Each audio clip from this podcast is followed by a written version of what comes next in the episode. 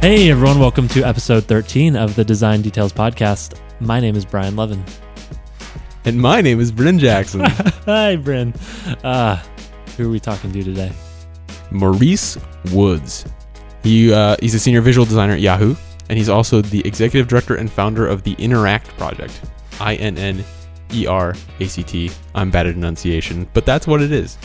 It's uh it's a initiative that helps get uh, underserved kids into design programs.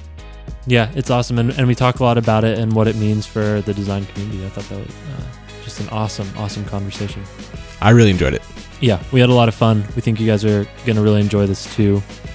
Uh, just quickly, we had an awesome response last week from from new sponsors, so those will be coming soon. If We apologize for nagging you guys for sponsors, but something we have to do to make the show better. yeah, we're trying to keep it light. So, in that spirit, thank you. If you're interested in sponsoring, you can email us. We're sponsor at designdetails.fm. Uh, of course, hit us up on Twitter anytime. Design Details FM is our Twitter handle. Quickly, wanted to thank our sponsors for the show that make all of this possible. Uh, once again, thank you to iconfinder.com for making this episode of Design Details possible. Iconfinder is the largest selection of premium vector icons on the web. They're going to help you make sure you always have the perfect icon for any design project you're working on. It's an awesome service. We love them. And if you sign up for Iconfinder Pro today, their premium service, you can use the promo code ROBOT and you're going to get 50% off your first month. Thank you so much to Iconfinder. Our second sponsor is once again InVision, powering a smarter design process that starts with a prototype and ends with better experiences for web and mobile. Check it out at invisionapp.com. And with that, let's get into episode 13, my favorite number, with Maurice Woods. Why is it your favorite number? I just like it. It's Baker's dozen. God. Let's do it. I mean, I, I I'm open to talk with about you know pretty much anything you guys want to talk about. I I mean, basketball, youth. I was at Pentagram Design. I don't know if you Mhm. guys know that. Mhm. I can talk I- about some of that. Which Pentagram is like amazing. Yeah. They're, they're legendary. it was a, a great great experience. Um, you know, uh, spoke in Cuba. That was interesting. Wait, what That's was crazy. Yeah. What'd you do? Uh, I had a speaking engagement in, in Cuba. About what? Um, about actually, um, I was doing a study on um, that I wrote in college called "Envisioning Envisioning Blackness in American Graphic Design." I was curious about that. Yes, and so I was invited to go to Cuba to talk about that, and uh, talk about being distracted. Man, I mean, the whole time I was there, uh, I spent all my time out. You know, and it's like it's, you know, you're going to a conference, you're supposed to be at the conference, but man, I was in Cuba, man. What am I supposed to do? Mm-hmm. And, uh, you know, I ended up meeting a guy who is a graphic designer, a, a Cuban graphic designer. And I don't know what it was. We, we hit it off. And uh, I was hanging with him the whole time. And man, I went all over Cuba. It was great. I, I saw a lot of things. And uh, uh, we, you know, experienced um, uh, the lifestyle that they have over there in terms of their government and, and some of the things that they can and cannot do. And um, I broke a few a few rules. I didn't even know I was breaking them. Gotta do it right. And you know, to top the, the the whole thing off, I ended up eating horse while I was out there. Ah, That's crazy. Oh man, it's crazy. I didn't even know what it was. And then I, I bit into it, and I was like, "Gosh, it's, it looks like roast beef or something." And, Yeah. and, you know, I'm chewing on it, and I'm just like, "Gosh, it just tastes weird." And then, of course, after I'm done eating it, they were like, "Well, that was horse," and I'm just like, "Oh my gosh!"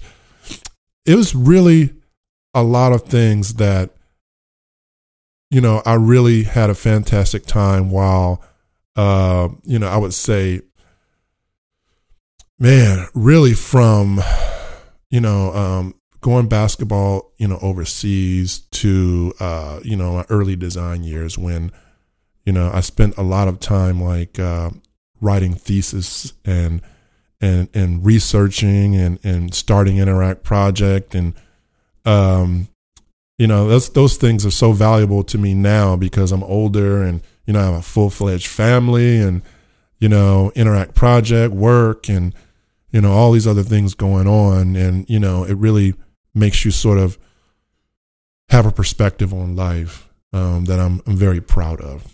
With that kind of academic background, did you go to school for design? Yeah, I, you know, um, I actually went to school for uh, visual communication design and undergraduate. Okay. And you know, my you know, my my professors always thought I was nuts because you know during that time I was playing basketball. I was on a scholarship. I was on the road a lot, and um, I can remember being in a hotel room and you know my my roommate, the other guy on the basketball team, one of my roommates would be asleep, and I would be up late at night, light on, working.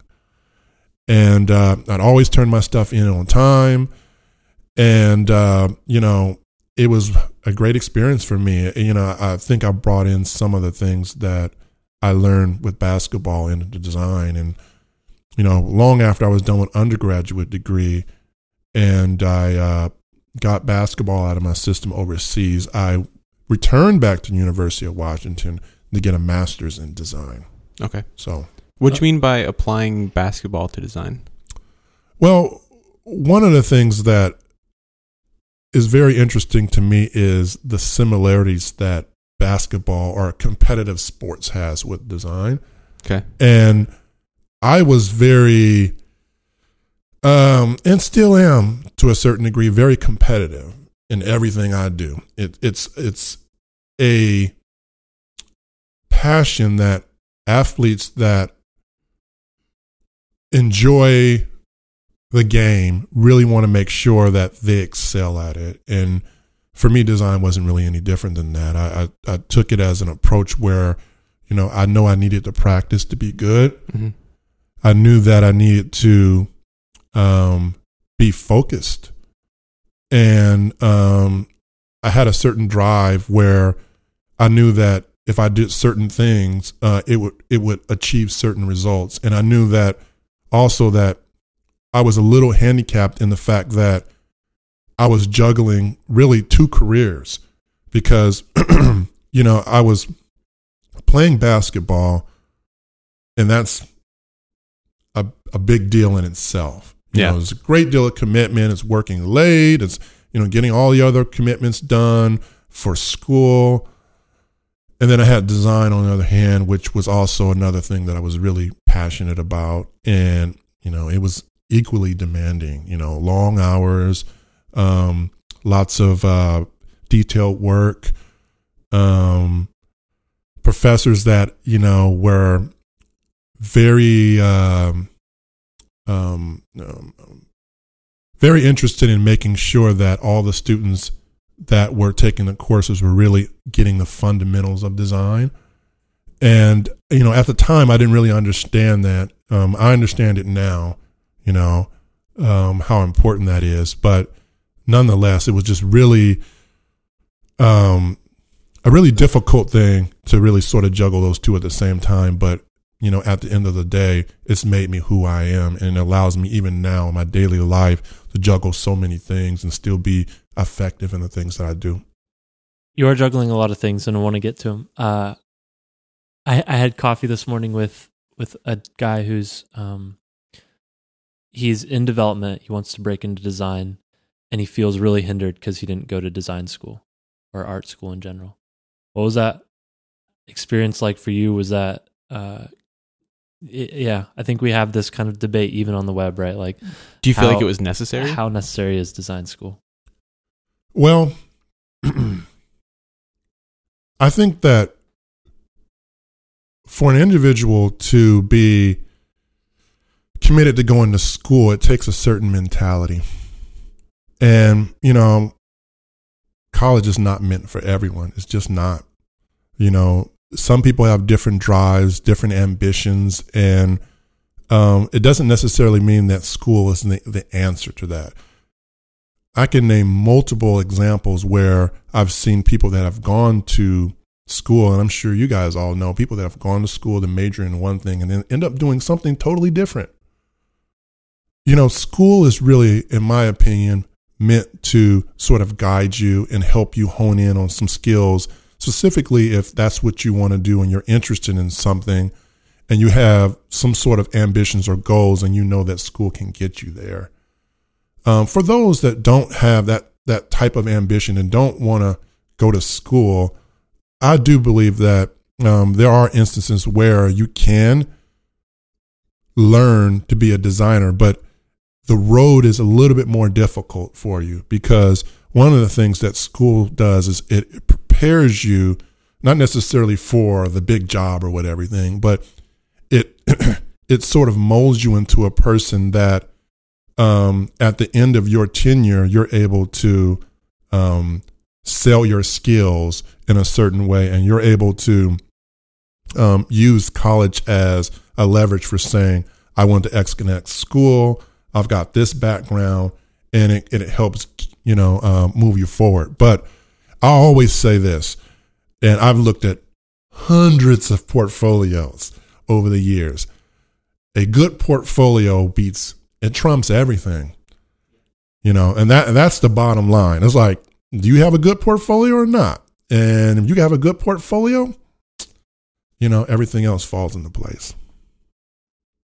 So, Britton and I, neither of us went to or studied formally design. Whoa. I did for a semester. Whoa, dude. Yeah, that's all I got. The debate, the debate. so I, I'm I'm totally in the dark about like what you learned. You said you learned all the all the principles and basics of design. Yes. Has that carried carried you through all of your career, or has has some of those things changed? Most definitely. Um, I would say that my undergraduate years, man, it was man, it's a long time ago, but I, I, I do remember um, the skills that I learned in college. Man, it definitely helped me. You know, and, and like I said, it's not for everybody. It's, you know, it's just not. But it helped me because I know the things that I learned in there were, you know, um, conceptual thinking. It, it was stressed, you know, ideas and, and, and, and, and then also not only that, but being around other students that are working on projects and, and collaborating with them is interesting. It, it's another form of learning. And that's one of the things I do in Inneract Project, actually. And, you know, it's kind of invaluable. You know, it's like if you think about it, being a freelance designer is different than working at a design firm. You can do be a freelance designer and do well, but working in a firm allows you to collaborate with others, have other people around you that are that you can bounce ideas off of, and it helps you. You know, it helps you grow as a designer. And when I was at school, especially in undergraduate, you know, we had, you know, like 12, 13 people in there.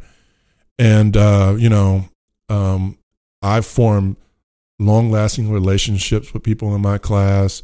You know, we, we were a set. So we shared things a lot. We learned from each other a lot.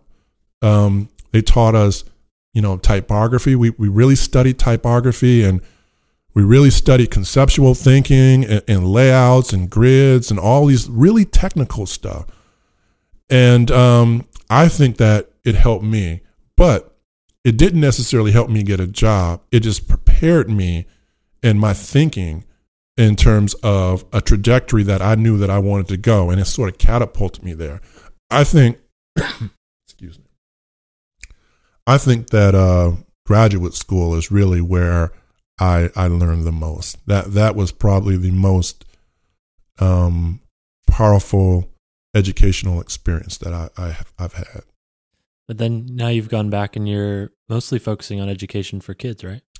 I focus on education for kids. Um, I do design work um, at Yahoo, but the focus for me with education with kids came from my background. It came from me as a kid and and how I got into design, my story.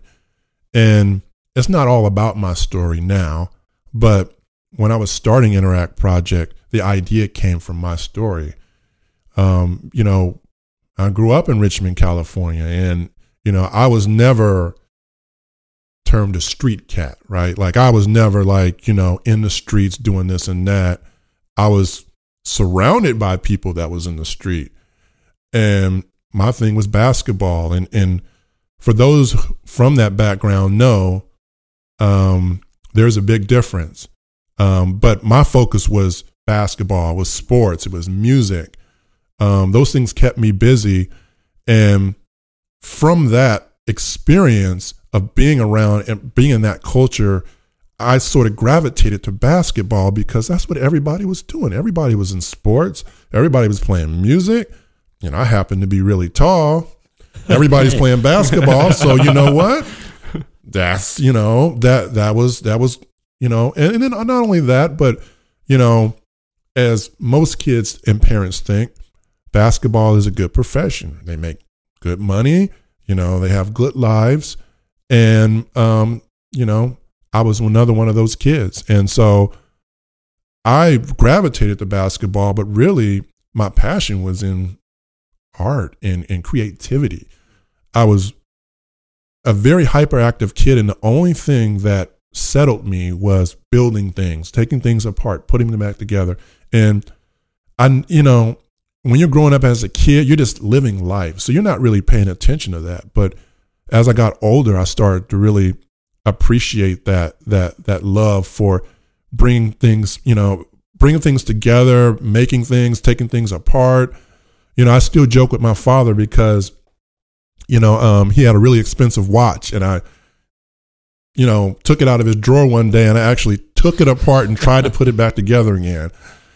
And um, I'm guessing you didn't quite make it. No, it was it was a low point. My father was so pissed, but you know, I look back on those things now, and it, it's it's funny because uh, it was me expressing my creativity in, in, an interesting way, and that really didn't really come to fruition. It didn't really come to light till I got to college, and it was really basketball. You know, I, I was playing basketball. I was doing well. It was all East Bay, this and that.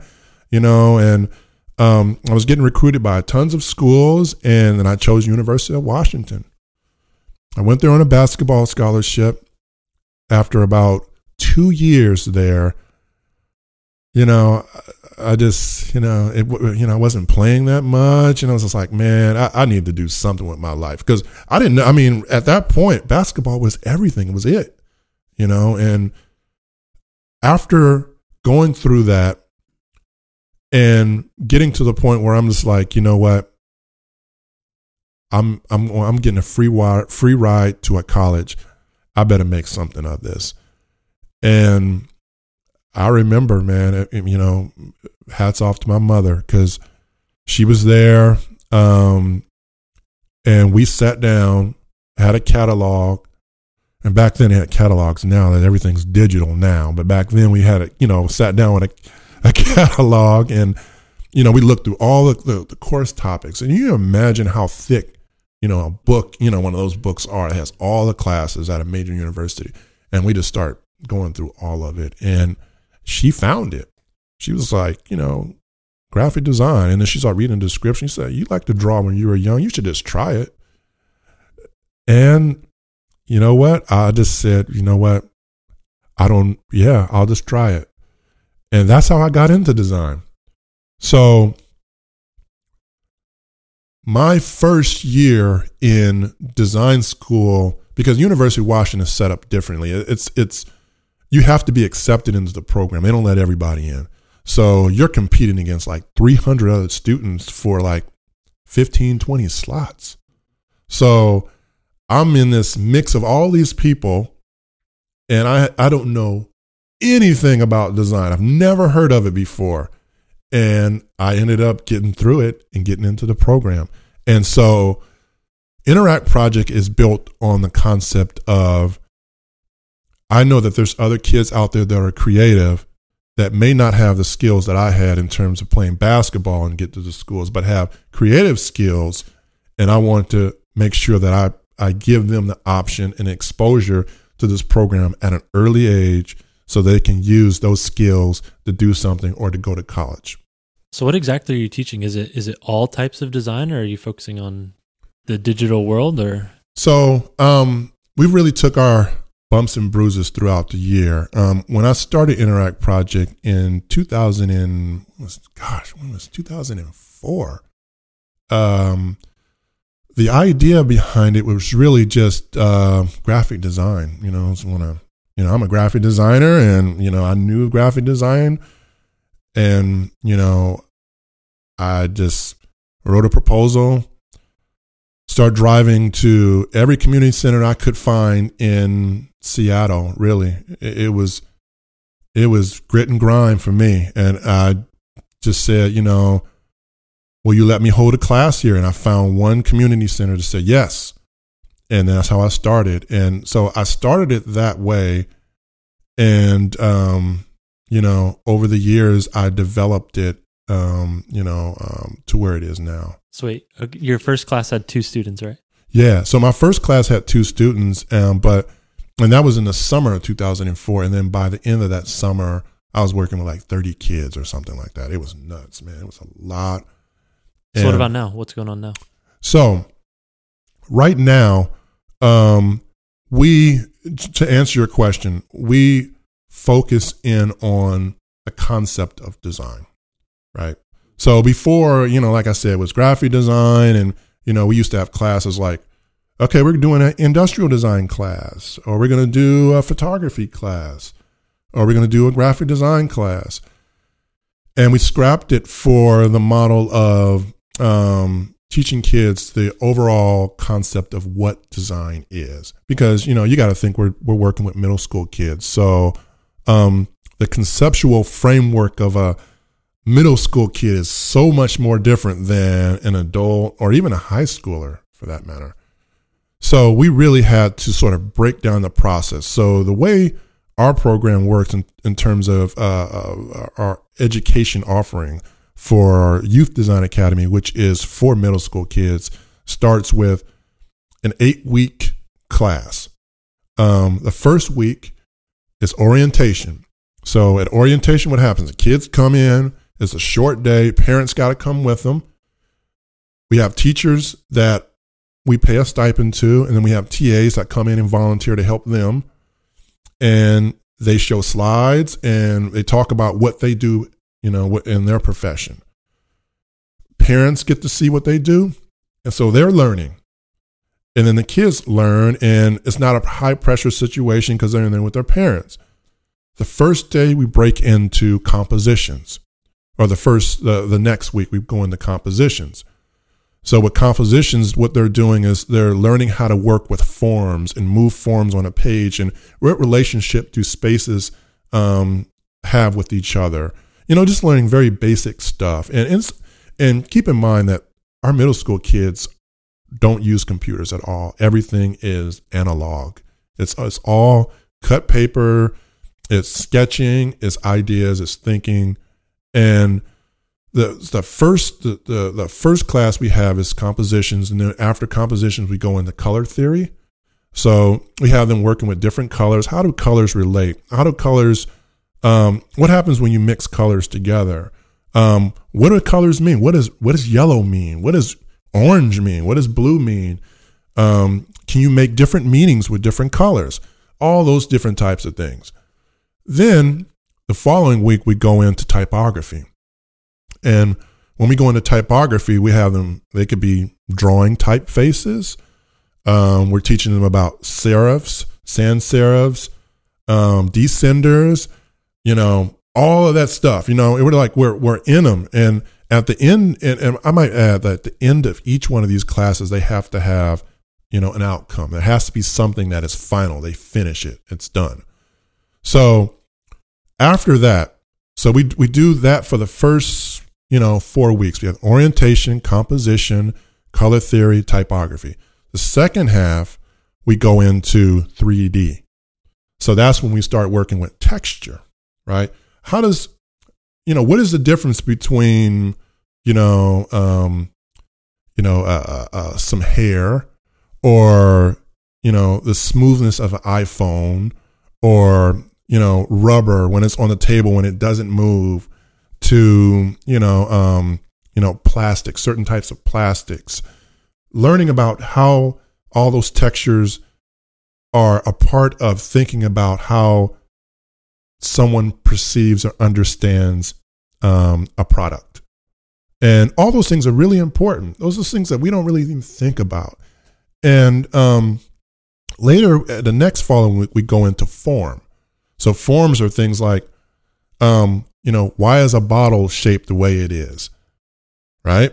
Uh, why does it have certain curves, or, or why is it, you know, or why is a chair the way it is? Why is why is it curved on the seat a little bit? You know, those types of things where they're learning about form, and the next class that's when they they start to do prototypes. So, you know, last um, year for Youth Design Academy, the kids built uh, backpacks. So we had, you know, you know, a, a woman from JanSport come in and, and, present and and talk about how they make backpacks, and the kids were like basically building prototypes of backpacks and things like that. This um, Youth Design Academy, uh, the topic is on um, a time making piece. So they're going to be making, you know, clocks or watches and things like taking apart their dad's watches and trying yeah. to put them together. yeah, I know, right? It's kind of ironic.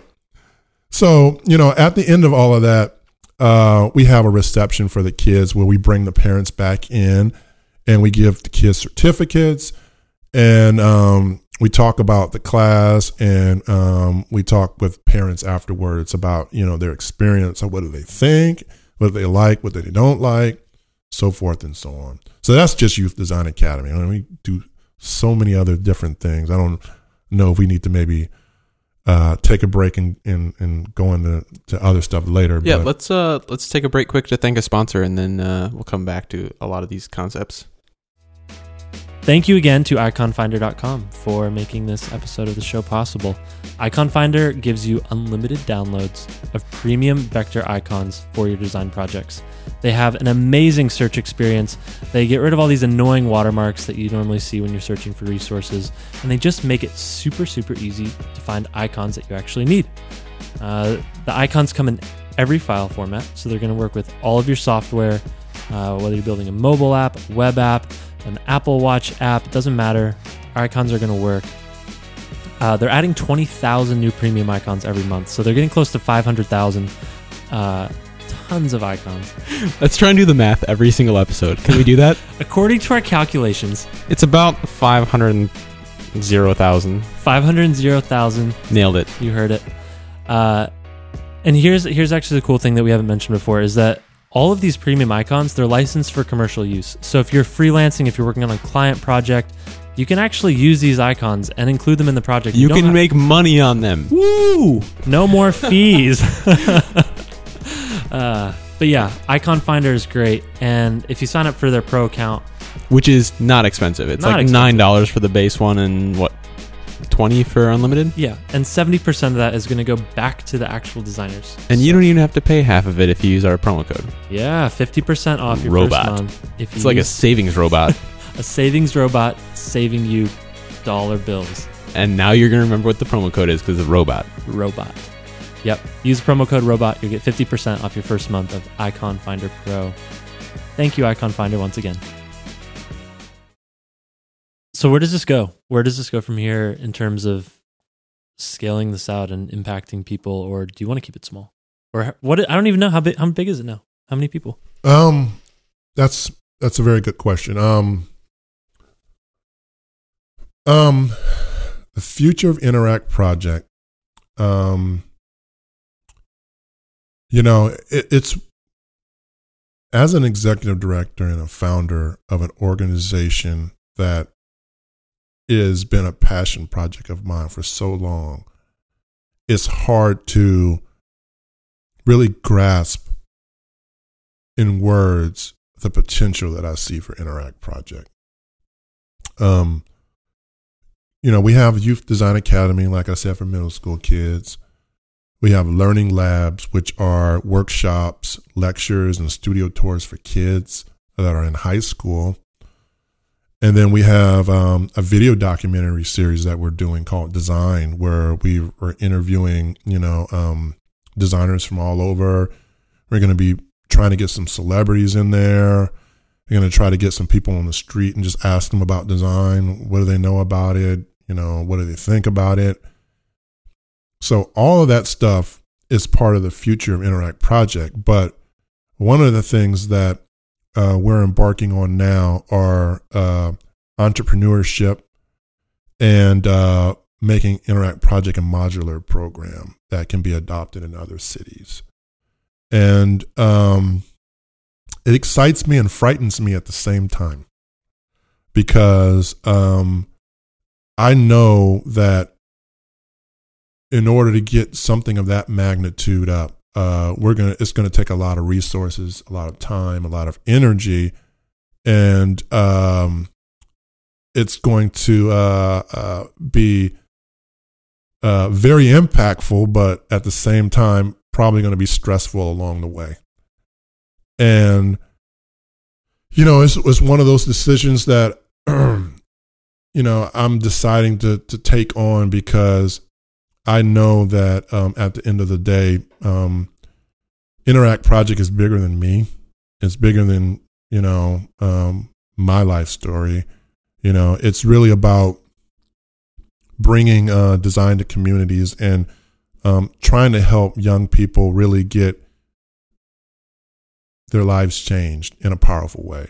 And I don't mean that, you know, I know it sounds very cliche. People say it all the time, but you know, I started Inneract Project because of that, because I wanted to make that change. And I, you know, so much um, think that in order for anyone to achieve greatness, they have to dream beyond. Uh, but I mean, you have to have focus, but you have to dream beyond what you even think you're capable of doing because you need you know to, to do anything that's really big you really have to stretch yourself. And um, it's hard you know it, it's psychologically and mentally tough to, i mean well psychologically tough to do because you know you have so many other things that are important to you in life and you know having that focus is important. I, I remember reading an article a while back um, and uh, I don't know if it's an article or video, but I remember uh, Jony Ives from uh, Apple had said about Steve Jobs how he was just extremely focused, dude, man. Like, and and he would say to him all the time, "Who have you said no to?" And his response was, "You know, I said no to this, no to that, but." He came to the realization that the things that he was saying no to were things that he would normally say no to. And Steve's response to that was, um, are you saying focus is saying no to the things that you really, really, really, really, really, really enjoy and really want to do, but don't have time to do it? And to me, that was so profound. yeah, I actually remember that video. Yeah, okay, I've, you I've seen saw this it. interview. Yeah, Yeah, it was. It was. It, and, you know, it took me back. Actually, I mean, literally, and, and that's hard to do, especially in my age now. But it was very. um It hit home a little bit because I think that that is an extremely tough thing to do for most people because um, when you're really passionate about something, you really want to see something happen. Um, you know, we we tend as as human beings to be scatterbrained. We, you know, it's like distracted by this and that, this and that. You know, you got family here, you got work, you got friends, you know, so forth and so on. And you know, I have my share of that same thing. You know, it's like I go home. You know, it's like, you know, I got a son I love you know, wife I love, and you know, I want to spend time with them after working a full day at Yahoo. And uh, you know, I make a sacrifice. I, I go home after a long day. I sit down. I have dinner with my my wife and my son. I put my son down almost every night. You know, I spend time with my wife. We watch TV together and talk. And then when she falls asleep, I'm up. I get on the computer and I'm working till like two, sometimes three o'clock in the morning. And then I wake up in the morning and do it all over again. And that is because I believe and I'm so focused on making this thing happen um, that, you know, um, I, I, just, I, I can't give up. And I, and, and it takes that level of commitment, I think, to be, you know, an entrepreneur, and and, and that is essentially what I am. You know, even though it's for a nonprofit, it, it it's like, I mean, shoot, running a nonprofit is, I would say, tougher than running a business, a Mm-hmm. for-profit business. It's Yeah. so much work, and you know, you got to be dedicated, and then not only that, but you have to worry about getting people, you know, um, in line with your vision, and um, and, in our case, for free. And you know, I'm not getting paid anything in Inneract Project, and you know, most of my t- all my team, I only have one paid person who's part time. So you imagine how much grind work that is, and we're talking like 10, 11 years. And we're at the point now where um I think we're ready. You know, we we've you know, I've I am a very patient man and I've been working on Inneract project for a long time and haven't really thought about scaling it to be modular and have this entrepreneurship program um, because I just felt like we weren't ready. We didn't have the infrastructure. Um, our team was, you know, we, we had members going in and out of our team, and uh, we were still learning about ourselves and our capabilities and things that we could do. Uh, we were still refining the curriculum. There's a lot of things we were working on, and you know, if we were working full time, they would be done sooner.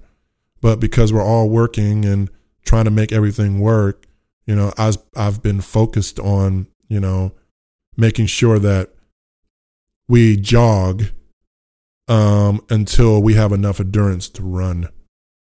And uh, I feel like at this point we're we're we've we've jogged all we can now. we need to start running, um, you know, and um, that's that's kind of where we are right now. Who can help? So there are there are a couple of things that you know we need help with right now. Um, you know, for for any listener that's out there that's listening to this, uh, particularly in the uh, San Francisco Bay Area, um, we need people that are good at uh, writing and um, developing uh, strategic plans and business models and uh, helping us uh, budget and do all those different those a little bit more higher level things. Um, I am I have been doing it, um, but it'd be good to have an expert, somebody who has a lot of experience in that and um, can help propel us and help us raise money and uh, build upon what we have already. Um, obviously, funds. You know, I mean, I would love to have somebody donate money to our organization. That would be great. Um, another thing, um, sharing. You know, it's something that is actually you know uh, one of the one of the most valuable things that we have um, as an organization is being able to have people sharing what we do because uh, once people start sharing what we do, more people learn about what we do, and it um, um, garners support for our program. And those are things that people can do without having to donate any money or spend any time. Just share what we're doing. You know, we're on Facebook, we're on Twitter. If you just go to like on Twitter, I think it's just at Inneract Project, and that's I N N E R A C T Project. And the same on Facebook, just Inneract Project. Um, that's you know, that's those are those are definitely ways that we need help right now, immediately, right now. Like if I had a you know developmental manager, a development manager who can you know help me raise money, uh, help me um, you know uh, give me some help on the development side in terms of programs and things like that. It would help me tremendously. Now, funds would help too because then I can hire somebody to do that, and I'm actually working on that right now. But if I had people to help me raise money and things like that, that would be really that would that would be a big deal for us. These are all like really practical constraints and challenges. I'm wondering if there's more intangible or I guess cultural barriers to what you're trying to do, uh, either in the Bay or across the country? Yeah. Um, there's definitely barriers, but you know, barriers, you get barriers in anything you do. And I think for us, our barriers have been, you know, parents. Uh, you know, that is a tough nut to crack. And I think a lot of organizations will agree with this that when nonprofits will agree with this that you know, getting kids focused nowadays is difficult. right? You know, I mean, it was Harder difficult before, Yeah. but now it is it is a difficult but worthy project to take on. And um our efforts are centered around working with parents to become advocates for our program. We get the most value out of all the things that we're doing with kids by empowering parents. And we've even integrated um, parents into our educational, uh, our, our curriculum. And I believe from all the research and things that we've done with our organization over the year that parents are the key. And the reason why they're the key is is because when we're teaching design or, or let's just say a class, but just to say for for example our our program, when we're teaching design, kids go to our class, they get the skills, but it's like learning Arabic or learning, you know, Chinese or something like that. If you don't practice on it, you lose it. And so, you know, you compound that on the fact that the students are in your class, they learn at very different levels. Some some students are great. And you know, they come in and they're like, "Oh, I know what to do." Some kids are slower. So, it's hard to sort of balance that that learning curve. So, we've found that we get the most bang for our money when we actually educate parents so that when kids go home, parents can educate them, can further educate them because they're informed. If they're not informed, then the kids are just going home and they're, you know, they're just kind of like, okay, uh, you know, I'm taking this class, this is cool, but um, it doesn't stick as much. And I think that's, um, you know, uh, um, one of the things that we've infused in all the stuff we do. So it's like our learning labs with high school kids. We invite parents to come to the learning labs, to workshops, and and be involved with kids. We invite parents to come to Youth Design Academy on the first day and on the last day, so that they are a part of you know uh, what we're doing and they understand what we do. Because most parents don't understand what we do. They get in there. I mean, some parents do, but most parents don't. You know, they come in there and it's like, well, you know, what is design? I think they get on the computer and they, you know, they draw. I mean, that's what they always say, right? And so, you know, you know, after our class, they understand the conceptual and the thinking side of that, and that's very important for me. Like, for me, I've modified this program so many times because it is so valuable to me that the kids are learning and that they're getting the right type of uh, uh, um, uh, um, um, emphasis in our classroom. It's not because, you know, I don't want kids. I mean, we in the past we've learned, you know, kids come in there and we have topics and kids will doodle. You know, and that's I mean they're bored, they're not doing stuff. So I've really sort of honed it down so that the kids are doing something every week different. And that at the end of each class, they're delivering something. So every single time they come in the class and every single time they take one of our workshops, they're leaving with something every day. So for them, they can say, okay, I've completed this, I completed this, I completed this. And by the end of the course, they have a body of stuff that they've done. And so when the parents come in and parents are like, okay, man, designers do that? Wow. When they're in the, the grocery store or they're in the, you know, or they're in a, you know, movies or they're like, you know, um, looking at a website, they can say, you know what, that's cool. That's what a designer does. Wow, that's, you know, and that's kind of that's kind of what our objective is in our program is like we want to make sure that everybody's involved, and that's the reason why our our slogan is uh, bringing bringing design to the community. You know, and that's a key thing. It's bringing it to the community. It's not, and I, I think most a lot of times, you know, as organizations, we have our organizations, and parents find us and come and say, oh, okay, you know, parent's going to look through this and they're going to find you and they're going to say, okay, I'm going to go there. Well, our our sort of philosophy is that we want to try to bring design to communities. So we want to be able to go into communities and say, this is what we're doing. This is how we think you'll benefit. And um, these are ways that you can get involved. These are job opportunities that exist. Um, you know, one example of that is, you know, we're doing learning labs and we do that, you know, every year and those are workshops. And we've been doing, you know, anything from mobile app design. Uh, we've done design research class, typography, and video game design. And after doing that for a couple of years, we've learned that video game design was really popular. So, what are we doing? We're starting a video game design academy, right? So, we do that. We bring in kids, we teach them um, how to build video games, and, and, and we take them through a process so at the end of that process, they're actually not only just learning how to design it, but they're also learning how to build prototypes and things like that. And so that's all part of the entrepreneurship program because it's not just about kids making money.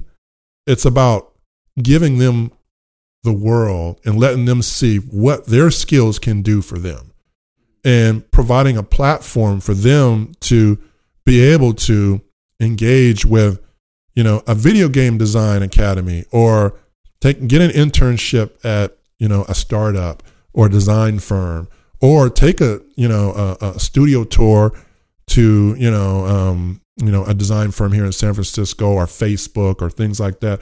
Because, you know, a lot of these kids don't get that. I, I work with um, an organization in Richmond and, um, you know, in uh, the Iron Triangle, which is like one of the roughest parts of Richmond. And, you know, trying to get like 10, 11 kids to go to Facebook.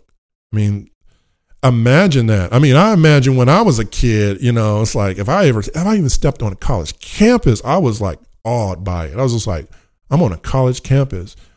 And all of those things matter. So it's like when you think about education and curriculum and things like that, it's not just teaching kids, it's understanding the socioeconomic situation that kids are in and developing a way for them to relate to design in a way where they can see design affecting their lives. And we do that by providing context. And, you know, the Video Game Design Academy, you know, we had, you know, a lecture with D'Wayne Edwards who designed the Jordan 21 and 22 shoe. You know, kids know what that is, right?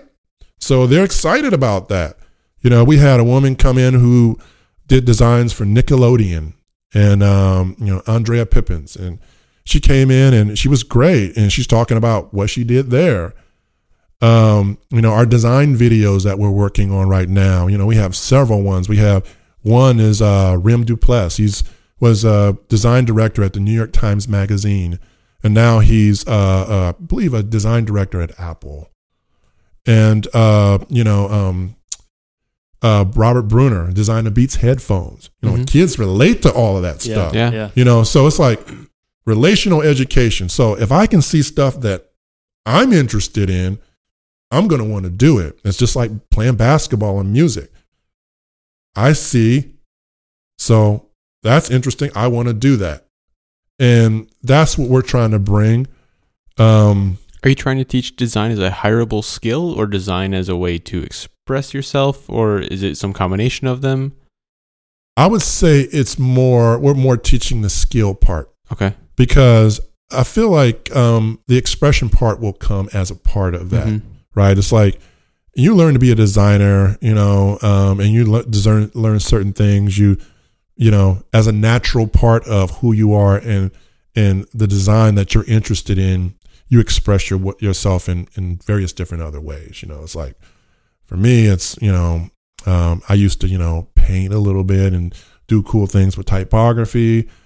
Um, you know, I used to build things and and and so those were my creative outlets. Yeah. And you know, but with Inneract Project, you know, most of our kids that come in that are interested are already artistically inclined. hmm Um, so from a program standpoint of view, we need to be able to say to parents, this is an attainable skill. Got it. Designers Yeah. are making money doing this. Because if we don't say designers living, are it's making money doing yeah. it, it's tough, man, because we ended up we end up getting grouped in with art. And there's nothing wrong with art. I have nothing against art, but the reality of it is that's what we get grouped into. And for whatever reason, you know, funders, uh, not all funders, but a lot of funders don't take it seriously. And so we as designers, people don't really realize that design is really incorporating more closely to STEM than it is art. Yeah. And, and it's like, yeah, we, but we're using creativity and, and, and you know, our, our artistic talents to be able to express ourselves, but we're still using, you know, mathematics and, and, and you know, and, and technology and, and science and all these things. So, So I just had an argument, not really an argument, a discussion about this on Twitter with someone about the different the differentiation between art and design. How would you express that to a parent I, well, or you know, anyone in general, really? Okay, so if you know, yeah, and it's different because you know, talking to parents is you know, it's it's a different level mm-hmm. of of explaining. But I would usually explain it like this: for me, art is a form of expression, right? Mhm. It's something that you know, it describes the way I feel or the way that I uh, perceive a situation. Um, so I may be trying to render that my my artistic or my creativity in a way that expresses how I'm feeling on Monday or Tuesday or Wednesday or how I feel about a cultural movement. Design is different because design is not necessarily about the expression of myself and the way that I see things from my filter. Design is taking in all the other factors of you know from empathy to to psychology to to uh, uh, uh, cons- you know um, um, this creative conceptual thinking about how do I take this problem and and how do I take these ideas and then how do I manifest this solution that's going to make something better? And Problem it often and often requires more than just expression. It requires research right? You, got to research stuff. You got to learn about it. Learn about why is it not working? What, and, and so design is design for me is indicative of all those different things and it's way bigger than than just you know uh, uh, what what what we get uh, uh, um, grouped in with art and I understand it, right? It's like, you know, from a perspective of someone who doesn't know much about design or even a parent for for in a lot of ways, it's difficult because we as a society don't you know, design is so analogous in all the things that we do, right?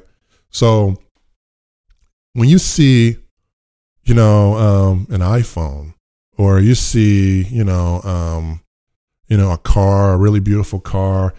Wow, that thing looks really beautiful. Automotive it- design is what got me into it in the first place. yeah, but you know, here's the thing. It becomes so synonymous with life that you don't even really realize that it was designed because it all works. It's obvious. It's obvious, right? And it becomes transparent. But if you sit in a uncomfortable chair, right, right, like, the, like these ones. Like- yeah, is that what yeah, yeah, Jules, like huh? these ones, yeah, My back hurts. yeah. My back hurts a little bit too. I want to blow you out, but I'm that's gonna say. But when you sit in an uncomfortable chair or you sit at you know, um, something that hasn't been designed well, or if you go to a website and you can't find anything, and you're just like, man, I can't find this. What?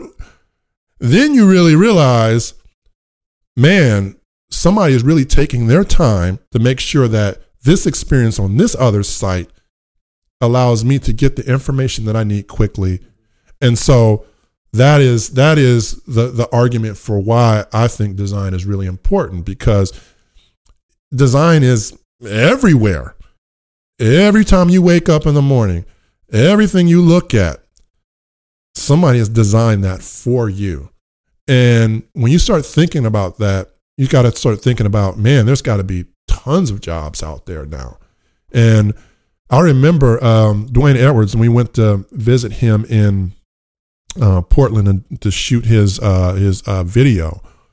And um, you know, he's a great guy. He, I mean, he you know he sat down with us and we talked about a lot of things. And I remember him specifically talking about how when kid goes into a store and then go and and then look at his shoes. I mean, you guys probably even done this. Mhm. You walk into, you know, a shoe store and it's like, man, that color, that's just, I would have did this, that, or I would have designed this. That. Those are jobs, man. Those are jobs. And kids don't know it. And they do it all the time. Every time they walk into a mall, they're saying, you know, wow, this would be cool if, oh, or I should do. And all of those are jobs. And that is the reason why what I'm doing is so important because kids don't know about this stuff. They don't know it exists. And if you think about underserved communities now, so even we, we just say, just in general, kids aren't getting this in, in K through 12 education. You're starting to get a little bit more now, but overall, it's not really there at all. Now you take that and then you start look at underserved kids and underserved communities that are not even getting the traditional educational system. And you imagine how many kids are getting left out and left back. So that is the reason why Inneract Project is so important for kids in the community and for parents because there are a lot of good lifestyles that, that kids can have if they know about this stuff. There's a lot of things that kids can do. There's a lot of impact kids can have on their own communities. I mean, if you think about um, a, a, a, a young person who's growing up in a certain situation to be able to build, you know, housing, he's going to be able to build that housing better than someone who's not from that housing. Why? Because he lived there, right? Mhm. He knows the actual problems. He's done the research, basically. That's right. So he is there. So why? So so if you think about communities all over the planet and the vast impact that design could have if more kids that were creative and were interested in this knew about this and knew the potential jobs and opportunities that are out there, how many kids we would have. I mean, we would have the whole world would look different because we would have so many, we'd have a lot of different ideas. We'd have a lot of different ways of solving things. And we'd have communities that would be thriving more, I believe. Because if you have someone who really understands a need in community, it's just like Christy, right? It's like, you know, Christy Tillman. yeah, Christy. Yeah, Tillman. So, I mean, if she's understands that, right? And now, as talented as she is, she can now go into communities now and talk about her experience and affect somebody else's life. So you imagine if more kids are able to do that in underserved communities, how powerful that would be. So that's the reason why it's like Inneract Project for me is that. And that's the reason why, you know, the trajectory to take this program modular is so important because you know um, it is it, it is we're we're in a in a very interesting time. And especially for minorities. Um, we're in a very interesting time because we don't have very much representation in the business at all you know and then kids are are, are dropping out of school and and the educational systems are failing for a lot of these kids and nobody's really caring about that stuff. There, you know, and I see it, you know, because um, I've worked with young people for a long time, And you know, we've had all kind of kids. We've had homeless kids in our program. Kids has been, you know, um, you know, in jail, you know, and out, and having a, a, program that anyone can access is important to me because I know that, you know, parents, not all parents can afford it. Now, you got to be careful on that too because it's like when you have a free program, you know, then what actually starts to happen is the opposite. People don't value the program. Mm-hmm. So for those that do value the program, you know, it works well. And we have like a refundable fee, you know, for kids and make sure that parents are are paying and then we just give them the money back at the end of the class. But, you know, our classes are meant to be free. So if a parent comes to me and says, I can't pay the fee, then I meet with them one on one and I say, okay, I know you can't pay. That's fine. This program is still for you. Come on in. So um, it's a lot of work to be done. We're, even though we're in our 10th, going on 11th year, I feel like there's so much more to do. And I think like this is our time to do it. Let's take one more break right there, and then I want to talk about hiring. Our second sponsor is once again InVision. InVision is really great at writing scripts. They wrote me this long, beautiful script, but I'm going to go off script this time because you've all heard both of these several times. InVision is amazing. InVision is wonderful. We both use it. I, I use it every day. I won't speak for you, but I'm pretty sure you do too. It's, yeah. it's one of the key design tools uh, when when I'm trying to get work done.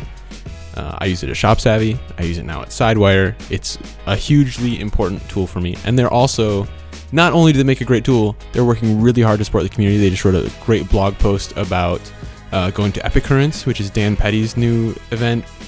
They they talked about all the like great details of what happened there, which there were only like 30 people that went or 40 people that went. So helping kind of uh, spread the wealth. Well, their blog's awesome just in general. Just It for is. resources. It's for beautiful designers. too. Yeah, Holy crap! Really beautiful. Yeah, dude. The thing for me about InVision um, is I can get non-designers in the company to understand some of these bigger picture design problems we're solving. If you send them these static screenshots or heaven forbid a PDF, um, people scroll through it and they don't really understand. But when when you use InVision, you can create these these prototypes you can click through and navigate around, and you get uh, drop downs and all this kind of stuff. Uh, you send that to someone who's might be making a decision in your company, and they get it. They know how to use it. They figure out the actual UX. you can send it to a spreadsheet monkey, and they'll actually know what it is. Exactly. Yeah. Ah, Excel. And of course, InVision's great for your team. Uh, uh, the two designers. Uh, They're really great for working together. yeah, yeah. We, we both of our designers at Buffer use them. Uh, use InVision all the time. We create all of our projects there, and we we send them back and forth, and just just help each other. Like, all right, this clicking here didn't make sense, and it's so clear. So, for those of you who don't know what it is or haven't gotten it from that, InVision lets you create fully interactive prototypes without a single line of code. And everyone from copywriters to developers to spreadsheet monkeys and weird business development people uh, can give their feedback right on your designs. Add its intuitive project management tools, and you've got your entire design process all in one place. Check it out today at invisionapp.com. I'm glad you fit the script in because InVision app is awesome, and whatever I we got a little do to to describe that is is bueno for me. Can that be the episode title? Bueno for me. Thank you so much to InVision for sponsoring this episode. So Brian and I are both in positions where we're working on hiring designers. Um, I just started this position. Brian's been working on it for a little while. One of the things that has really become popular this year is diversity reports, and and seeing that there are these problems that wouldn't normally be pointed out to us. How can we align hiring people of diverse backgrounds with business goals without it being like, oh, I'm hiring this person because it's a diversity hire? Does, When you does say sense? aligning them with business school, what do you mean by that? is is there a well really when it comes down to hiring a person it has to be aligned to a business goal right Is- For a design position or for a for business? for a design position okay. so i'm hiring um, a marketing person and a web person Oh, okay. is and the percentages of people in those fields aren't really like how do we encourage people to get into those fields and then how do we get them to us Hmm. Wow. That it's is a hard problem well.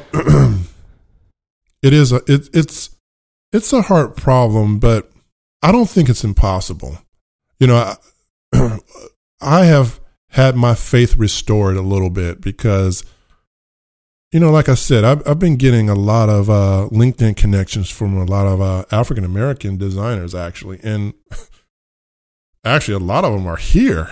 hmm And uh, they're out there. you know, some of them are working, some of them are not working. Um, but in terms of finding, you know, it's it's it is tough. Um, one of the you know it's interesting because it's like one of the things I would like to do with Inneract Project actually is to build um, you know an app or something like that that actually connects um, you know designers of color to positions and um, you know we're already actually developing an app for Inneract Project right now and it's actually part of my vision to actually build an app that links designers to these professions because of that Okay. reason. Um, you know, the way I I was hired on was, you know,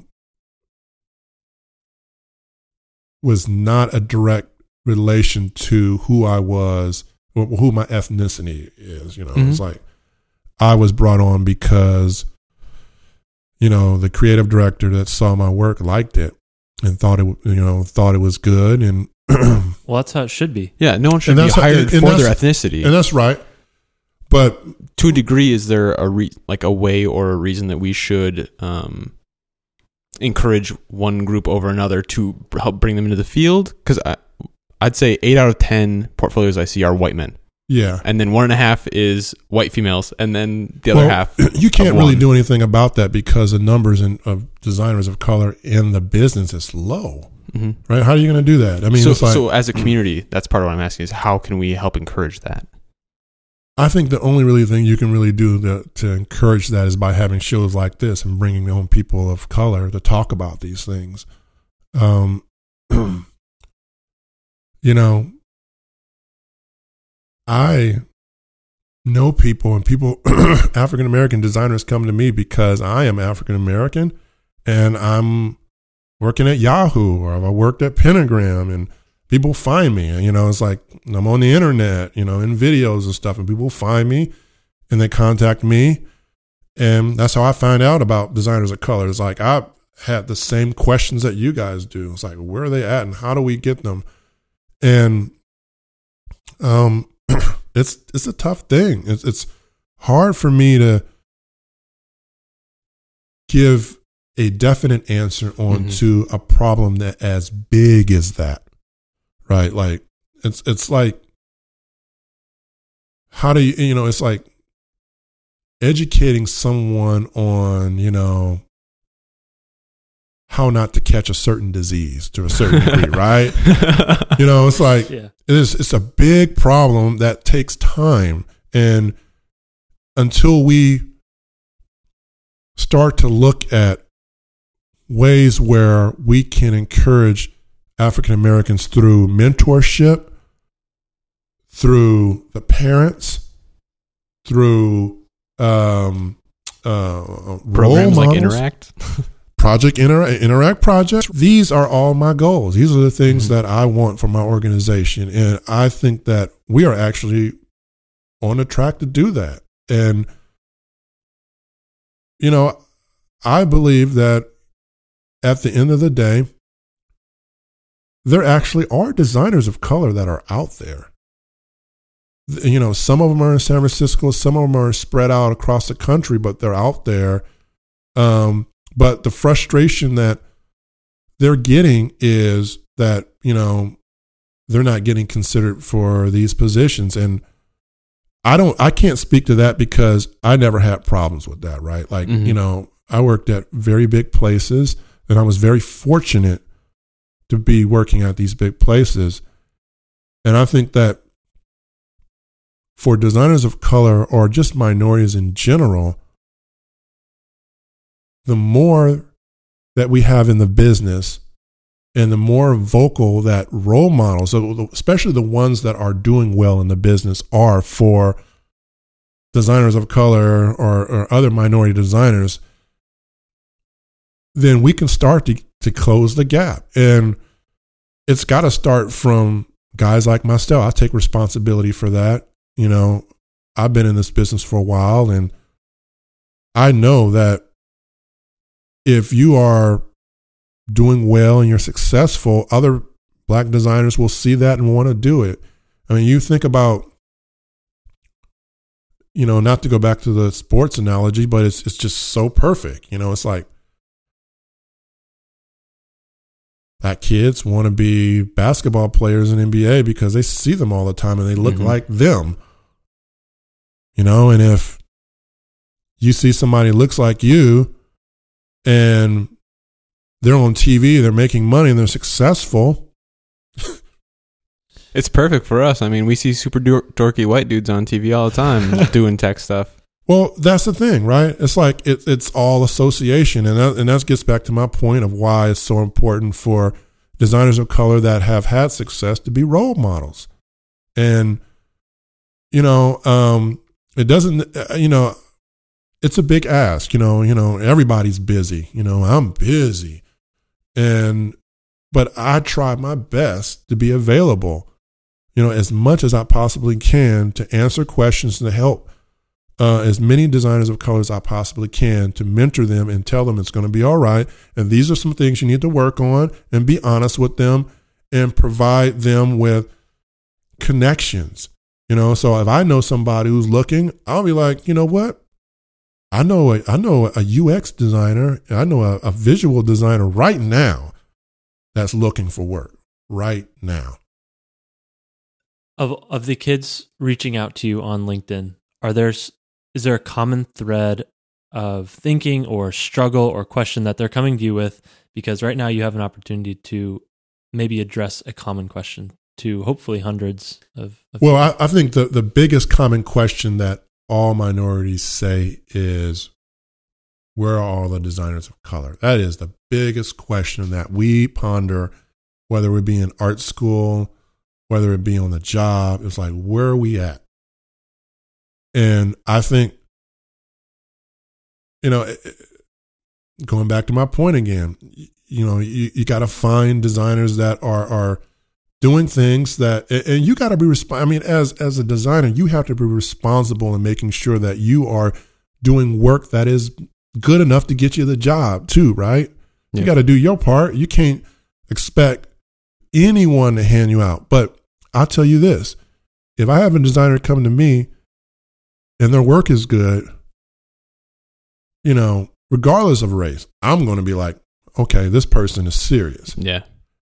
And you know, I, when I have designers of color that come to me and they're doing good work, man, I'm on it. I'm like, dude, you need to be here. You need to be here.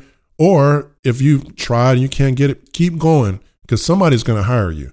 I mean, Mhm. it's like encouragement and, and showing that that you know um, that I can do it. You know, when I when I first got done playing basketball in 2000, I came back to the Bay Area from Seattle, and you know I you know I've been playing basketball for seven years in Europe professionally, and you know I was like out of the loop. I was just like, man, I don't know, how am I going to get into design? You know, I spent all these years away, and my man Guthrie Dolan, and I hope he hears this, but he was him and uh, Bill Cahan. Bill Cahan too was there, but those guys, um, early on when I was done playing basketball, I remember Guthrie was like, "Dude, your work is good. Keep going. Don't stop." It's just encouragement, and you know, um, after hearing, you know, uh, uh, no all the time, or you know, being different, because I think, um, as designers of color, we we tend to uh, get lost a little bit in the fact that we are different, right? You know, it's like you walk in a classroom and you're the only African American or, or or Hispanic person in the class. You kind of feel a little bit like, wow, you know, I'm. I mean, it's obvious, you know. It's kind of like, Yeah. wow, or you walk into a startup in San Francisco. yeah, that's right, exactly. And it's you 12 white around dudes. like, If we're being Man. honest, yeah. Yeah, that's right.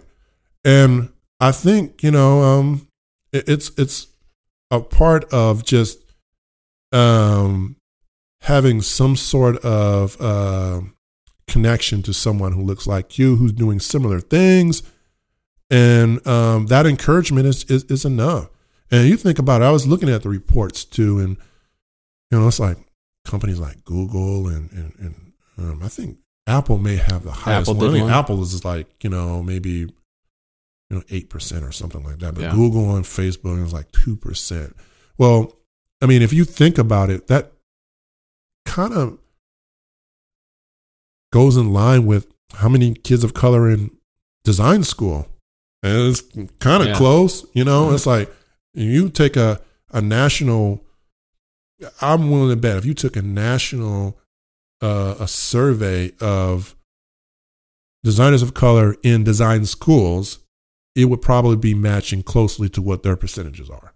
I bet, or less, two percent, less than two percent, something like that. I'm willing. I'm willing to put money on it, and um, that's you know, that's telling, right? Yeah. It's like they're not going to schools. Why? Why aren't they going to schools?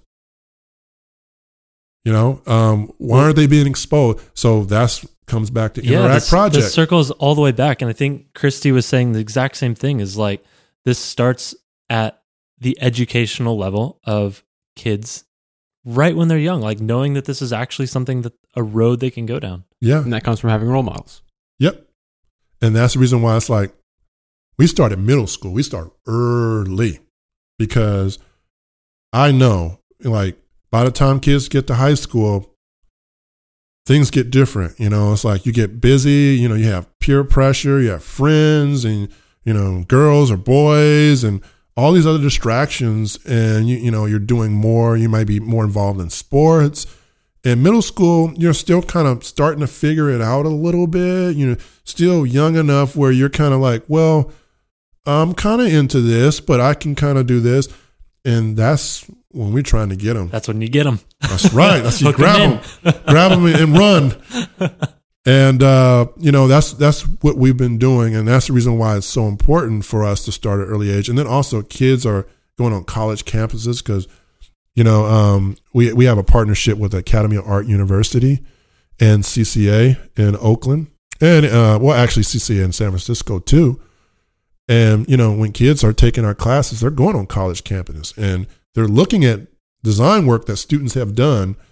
So they're being not only exposed to college, but you know, this body of work that you know gives them perspective, right? And so all those things, like I said, are important. They're all a part of the educational experience. It's not just learning in class; it's everything else that's involved with learning. And, You know, from the socioeconomic side, the educational side is obvious. The exposure and, and advocacy, and, and and getting parents involved. It's like all this conglomerate of all these things mixed together. And to me, that's what I define curriculum and education to be about. We've got a lot to do, but uh, the work you're doing at, at Inneract is amazing. Thank So- you, man. Appreciate it. I think we're we're running out of time. Is there any just last things you want to plug? Of course, we're going to link to all of Inneract's pages on our show notes. But anything else you want to plug before we go? No, I mean, I, I think uh, we've we've talked about a lot of things. I, I, just hope that you know, um, at the end of the day, that people will understand that um, our mission, the Inneract Project, is a big deal. It's a very big project, and um, it's a long-term project. Um, but the more people we have involved and the more people that we have that are passionate about making this become a reality and really digging deep in the community and, and really getting education to to underserved communities and kids uh, of color uh, um, and, and minorities and really sort of supporting that that effort um, man come join us. Um, you can reach us at info at inneractproject.org um, that's one way of doing it. Or you can just follow us you know and you know we're on all the you know we're on twitter and on facebook. Um, we have you know events. We have studio tours and, and, and we have lectures. And um, You know, we're going to be, we're actually getting ready to release a new website, uh, a new app. Um, so we're we're doing a bunch of stuff, and and the whole objective behind all of this is really about um, um, finding people with one common interest, right? You know, people that you know believe in our mission and, and understand that it's a need in the community and want to help, and uh, you know, just coming on board and just um, getting involved.